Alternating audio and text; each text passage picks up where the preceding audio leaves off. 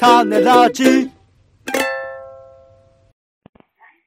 一週間お疲れ様でした。おはようございます。週に一度の苦闘点暮らしと放送を振り返る種メガネです。今週何が起こったか、なんであんなことを言ったのか、この一週間の記憶を紐解きます。まずは暮らしの一週間、日々のちょっとした出来事や感じたことから拾っていきます。あともご自身の一週間を思い出しながら聞いてください。ということで、えー、僕の一週間ですね、まあ、あの、外に出たり出なかったりを繰り返している日々だったんですけど、うん今。週のトピックスとしてはですね、えーうん飲み会に久々に行きましたね。お飲み会。多分2年ぶりぐらいですね。コロナ禍入ってから全くなかったし、その前も多分シーズン的になかった気がするので、うん。ほぼほぼ2年ぶりぐらいの飲み会の場、まああんま酒飲まないんで飲み会、僕個人として飲み会っていう感じでもないんですけど、なんかいろ、もう周りにこう、人がいっぱいいて、なんかずっと喋っているとか、いうところの場にいることすらあんまなかったので、うん。結構新鮮な感じもありましたね。ていうか、なんかもう、ね、コロナ禍っていう感じでもないなっていうところが、もうその居酒屋の場においてはなされていて、まあうん当たり前のようにみんなマスクしてないし、うんえ。ー普通にね、笑ったりね、あの、話したりしてる感じだったので、ああ、もうなんか、あれをだから日常というには僕にとっては日常ではないんですけど、なんかそういう人たちにとっての日常っていうのはとっくにもう取り戻されているものなんだなってことは、ああいう場に行って初めて知った感じありましたね。結構、そういう場所を意図的に避ける。なんか夕食、飯を外出、外食をしに行くにしても、そういう居酒屋的なお店に夜に行くっていうことは避けてたりはしたので、実際入ってみると、うん、あ、そっかそっか、こういう感じなんだな、もうっていうのも思いましたし、なんか、一回行ってみると、やっぱそこら辺のハードル、まあ、わかんないですよ。これから一週間、二週間経って僕がもしかしたらコロナに感染してる可能性もあるので、何を言ってるんだって話になるのかもしれないですけど、行ってみたらやっぱり、ああ、なんか慣れていくものだなというか、うんこれから先そういう、なんだろう、居酒屋的な、あのー定食とか出してくれる店にもなんか気軽に入れるような気にはなってきましたね。だからそこら辺の慣れる感覚みたいなのをこの2年間ずっと、そのコロナ禍になれるっていう感覚をやってた気がするけど、なんか一回戻ってみたらすぐにこう、戻っていけるような感じはしましたね。うん。まあでもあれだよね、やっぱこう、漢字やるのにはまだちょっと気持ちいるよね、いろいろ。漢字っていうのはその場所を予約してとかってこと？運営する。そのいや、主催するってことよじゃあみんな飲み会やりましょうよって言う側になるっていうの。ああ、確かにそうかもしんないですね。まあ、そそれも、まあだから、あの、なし崩しにこう飲み会に行くのはいいけど、うん。こうなんか、何？なんかこうやりましょうよっていうのを、こうどれぐらい連発できるかみたいな。一、回二回なら まだいいんでしょうけど、うんま、また行くんすか？みたいな感じ。いや、って思ったけど、もうこういう感情ももう無駄だと思うよ。あのうん。まあ、この、この調子がね、続いてくれればっていうか、ね、ちょっとその、だからさ、あの、ね、オレンジさんの言ってくれた話ってすごい、おすごく面白くて、うん。これ今までさ、なんかニュースとかでさ、例えば海外ではどうでとかさ、日本のどこではクラスターがどうとか、そういうちょっと、いわゆる、あの、天から降ってきたニュースみたいな話ばっかりしてたじゃん。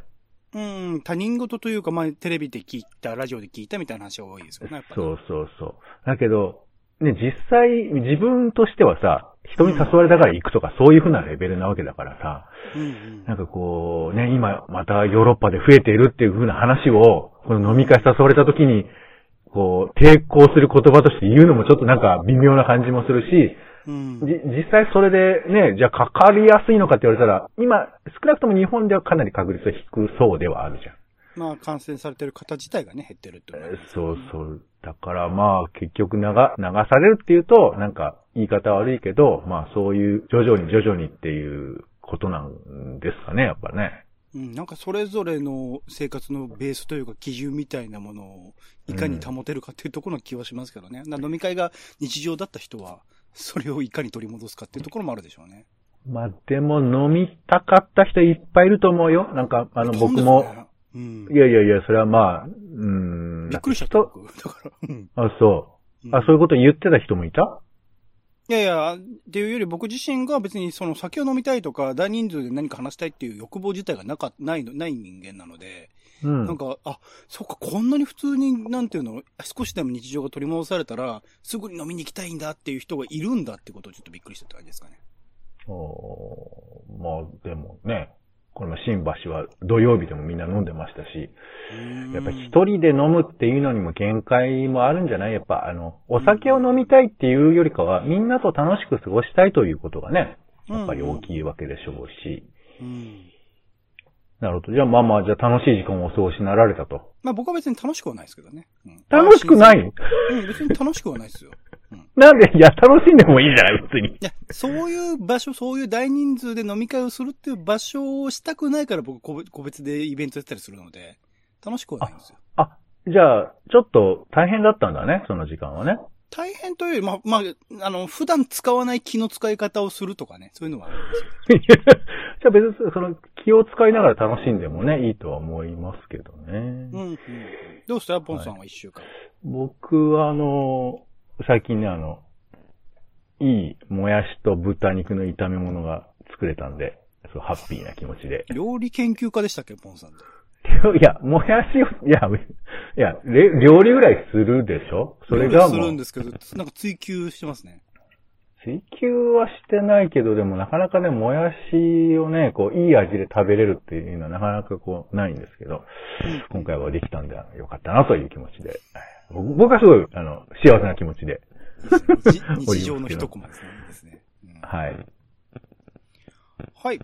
続きまして、番組の聞きどころ付け足しツッコミを添えていく番組の一週間です。まだ聞いてない人は作品みたいに使ってみてください。まずは週の初めの雑談コーナー、種まくるですね。今回は図書館、新しく中野にできた図書館の話ですかね。とか、上山陽子先生のスピーチであるとか、そこら辺のお話をしました。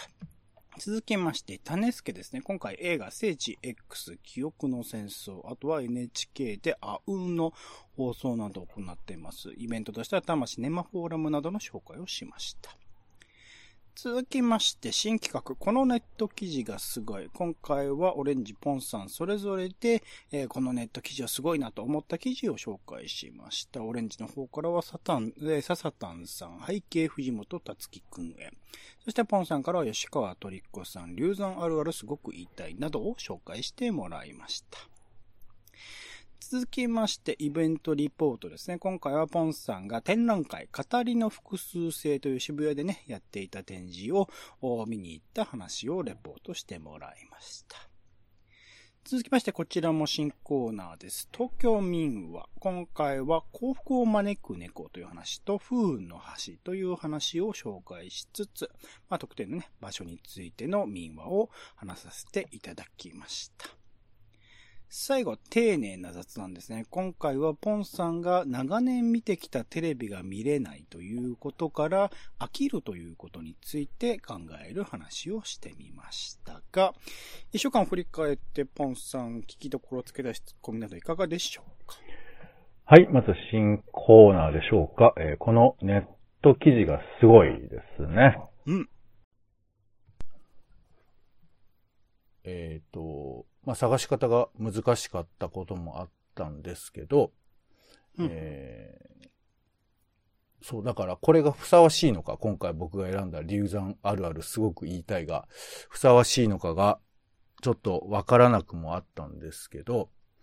うんうん。まあ、でも、なんつうのかな。まあ、記事がふさわしいかどうかは別にして、こう、改めて読んでみようっていう風な気持ちになってみたときに、うんうん本とかって、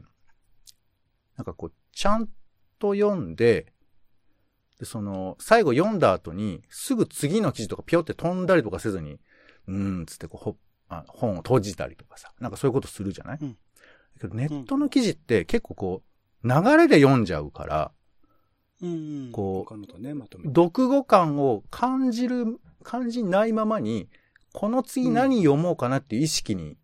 飛んじゃうからさ、普段読んでる時って。うんうんうんそれが、ちょっと今回はしなかったのが、あ、なんかちょっと、やっぱ集中して読むって感覚ってこういうことだよな、みたいな。だからネット記事そのものも、の違いもあるけど、ネット記事を読む作法みたいなものが、結構こう、不自由になっているな、みたいな。インターフェースの都合だと思いますけど、なんかそういうことをちょっと思いましたね。話をしてて。ね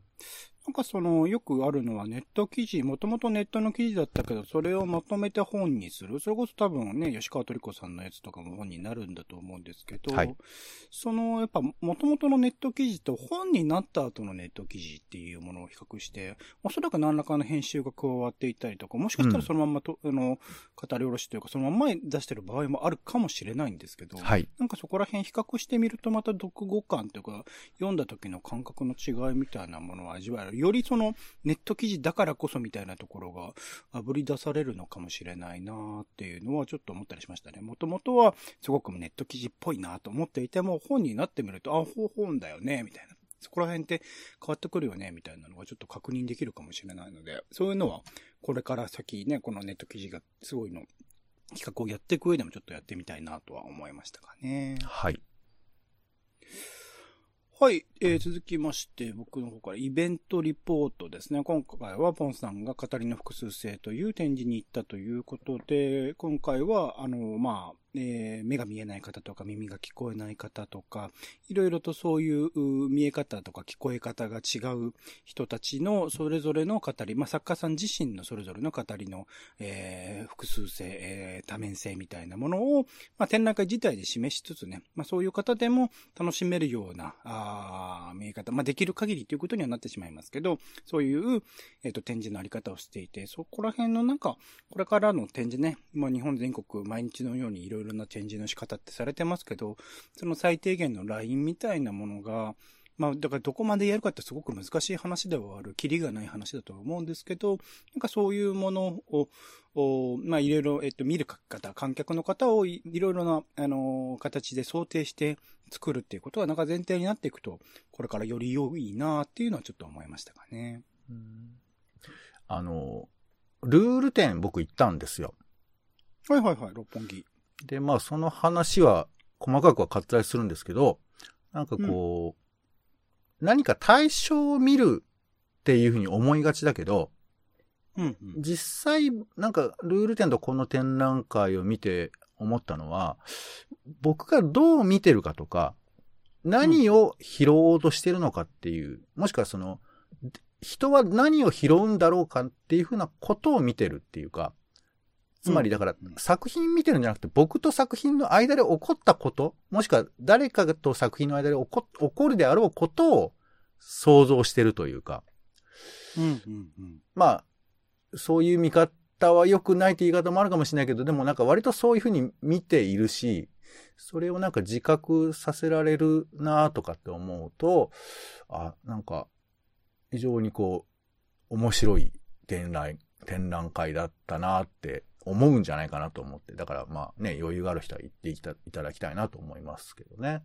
うん。ルール展もね、あの、すんげえ若い子たちが多かったですけど、ああいう人たちがね、どういう風に捉えてるのかも確かに興味深いってことありますよね。まあ、双方向的といえばそうなのかもしれないですけどね。ありがとうございます。ポンさん、他の回いかがでしょうか？はい、東京民話でしょうか。えーっと、まあね、これからまた、あの、いろいろ聞けるんだろうと思ってはいるんですけども、やっぱあれはね、その、場所について知りたくなるよね、もっとね。この、うん話はさ、まあ話としていいんですけど、どこの何となった時に、あ、そういえばあそこのあれはああってさ、とかなんか、あ、ああいう風なとこあったよね、みたいな、そういう風な話とかがいろいろしたくなるので、うんそれは、まあこれはコーナーへの希望としてはね、それをどう織り込むのかなっていうこともちょっと期待としてはありますね。そうですね。僕も、だから今生きている世界にはこういう歴史がある、こういうの場所にはこういう物語があるんだよっていうことを照らしたいと思って、この、まあ、とある、あえて東京のね、民話っていうことにしてるんですけど、なかなかね、実際その民話いくつも調べてみても、その場所が明確化されてないというか、あの、いくつかの場所にまたがっているエピソードみたいなのは結構多かったりするので、そこら辺難しい。やっぱだから人が話してる話なんで、まあ、その人がどこに住んでるかとか、どこにいたかとかっていう話、ね、昔私こんな場所にいてね、みたいなところの話からこう物語部分を抽出してたりすると、その元々いた場所はどこなのかわからないみたいなところがあったりするので、そこら辺が、だから明確化できないっていうことが多いんですけど、なるべくその明確化しているようなものをこのコーナーではちょっと紹介していきたいなと思いますね。今回の豪徳寺とか新宿の、えっ、と、ヨドバシのあたりの話のように、なんかそこら辺が明確になっているものをちょっと取り上げていきたいなとは思ってますかね。まあ、あの、当てに行くとかね、推測するでも全然いいですけどね。それはそれでね。うーん、そう、うん難しいですけどね。なんかそこら辺の なんか、できればその事実としての、その事実ではないな。その、ここにあるっていう確証のもとのは話をしたいなとは思うんですよね。全然違う話、場所の話をそこに重ねたとしてもそれはフェイクでしかないので、まあまあまあなんかそこ。ら辺はうんバランス難しいなと思いますけどね。ね、実際の、まあ、ものをあ聞いてということでしょうけどね。はい。うん。ありがとうございます。じゃあ最後、丁寧な雑談も行きましょうかね。まあ、飽きるということについての話ですけど、まあ僕は話の中で飽きるではなく、それを疲れているんじゃないかってポンさんについて言ったんですけど、なんか両方その飽きるも疲れるもなんかネガティブな言葉な印象があったので、なんかもっと違う何かしらこう、いつもやっていたことを止めることに対する言葉みたいなものが、よりそのポジティブな形でもあれですけど、なんか必要かもしれない。なんかね、ネガティブに捉えてしまうと、それが悪いことかのように思ってしまうけど、僕はあの、話の中でも言ったように、その悪いことではないというか、そっちの方がよっぽど健全だと思ってる側なので、なんかそういう止めることに対するなんかネガティブじゃない言葉みたいなものが必要かもしれないなってちょっと思ったりしましたかね。うんまあ、あの、ちょっと慣れないですけど、僕はネガティブに聞こえる感じのことを話したかったんですよね。あの、いや、別に結論としてはどっちでもいいのよ。テレビ見てようが、見て前が、見続けようがどっちでもいいんだけど、ただその、飽きるってやっぱりあると思うの。普段生活してて。うんうんなんか、突然理由もなく、それがやってくるというか。だからこの感覚の話ってあんまりしないじゃん。もう忘れちゃうことだから、ね、いなくなっちゃうし。うんうんだけど、こう飽きる瞬間っていうのが、なんかあの、あの、鈴さんの映画あるじゃない？この世界の形そうそう。あれでさ、あの、えー、義理の姉の娘が、なんか戦争飽きたって言うじゃん。うんうんうん。俺、あのシーンすごく印象に残ってて、なんか、やっぱこう、うんうん飽きるって主張する時のなんか気持ちってのもなんかあるなとか思ったりとかして。うんうんうんで、逆に言うと、例えばテレビゲームって飽きないように上手に作ってあるって、ね、ゲームフィケーションみたいな言い方しますけど、うん。あの、なんか飽きるって人間がこう主体的にそう決められることなのかなというとそうでもない気もするし、逆にそれをこう、語ることの意味みたいなのもあったりするなと思うと、なんか飽きるってことを、まあ、考えることも面白いことなんじゃないかななんて思ったりはしたんですよね。うんうんうんうんうん。なるほどね。そういう、そっか、まあ、飽きる、そうですね。飽きるを取り上げるとか、そういうなんか、日常生活の中では忘れがちなそういう行為みたいなのを取り上げるのは確かに大事かもしれないですね。なるほどね。うん。大人でさ、飽きたってなかなか言えないじゃんうん。あんまり、そうですね。言わないか。確かにな。うんうん。人生飽きたとかね、言わないですもんね。まあ、つぶやくことはあるけどね。はい、はい。うんうんはい、ありがとうございます。それでは今週の一曲ですね。オレンジの方からいきます。えー、折坂優太さんで、星屑という曲です。えっ、と、10月6日かな、えー発売されました、折坂優太さんの新アルバム、真理からの一曲でございます。歌詞の中でね、最初に眠れぬ街って出てくるんですが、おそらくまあ東京とかね、まあ都市圏みたいなものを舞台にしているのかなと思うんですけど、そこに生きる子らという言い方してます。なんか子供の子だから、なんか若い人も含めてっていうところなんでしょうけど、まあそこにはまあかつて子供だった人とかもまあ含まれてるのかなみたいな、そういう東京に生きる、まあ今の、まあ特にコロナ禍とかでね、大変な人たちにちょっと語りかけるような、うん。えー歌詞にもなっていて、曲調と合わせてちょっとしんみりするんですけど、まあ、アルバムの中で聴いていてもいい曲だなと思ってたんですけど、今回、まあ、ミュージックビデオを、えー、泣く子はいねえがというね、2020年公開、僕大好きなんですけど、佐藤拓馬さんが、まあ、監督をされて、えー、今回のミュージックビデオも、え、ー、泣く子はいねえがと同じ監督、佐藤拓馬さんが監督をされていて、かつ、主演も、えー、同じく、えー、中野大河さんがやってらっしゃって、まあ、タクシードライバーのね、ちょっと、うん、なんかに、日常生活、まあもちろんマスクをされていたりとか、いろいろと苦労されてるところがありつつ、なんかそこにほのかに見せるこう優しさみたいなものをね、こう描写がすごくグッとくるようなもので、なんかミュージックビデオと合わせてすごくいい物語を見せていただいている。まあ現実なんですけどね、を見せていただいたなというところで、えー、今週の曲として紹介します。はい。坂優太さんで星屑。はい。えー、タネメガネ以上でございます。今週も一週間ありがとうございました。お相手はオレンジと、えー、もやしがやっぱ19円の時はね、まあ、幸せな気持ちでありますね。ポンでした。種ラジまた種ラジは、ポッドキャストやスポティファイなどでほぼ毎日配信しています。音声で配られた内容はブログで補足を、更新情報は Twitter でお知らせしています。また、番組の感想や質問もお待ちしています。公式サイト、種ラジ .com のお便りフォームから送ってください。Twitter など SNS でハッシュタグ種ラジで投稿いただくのも大歓迎です。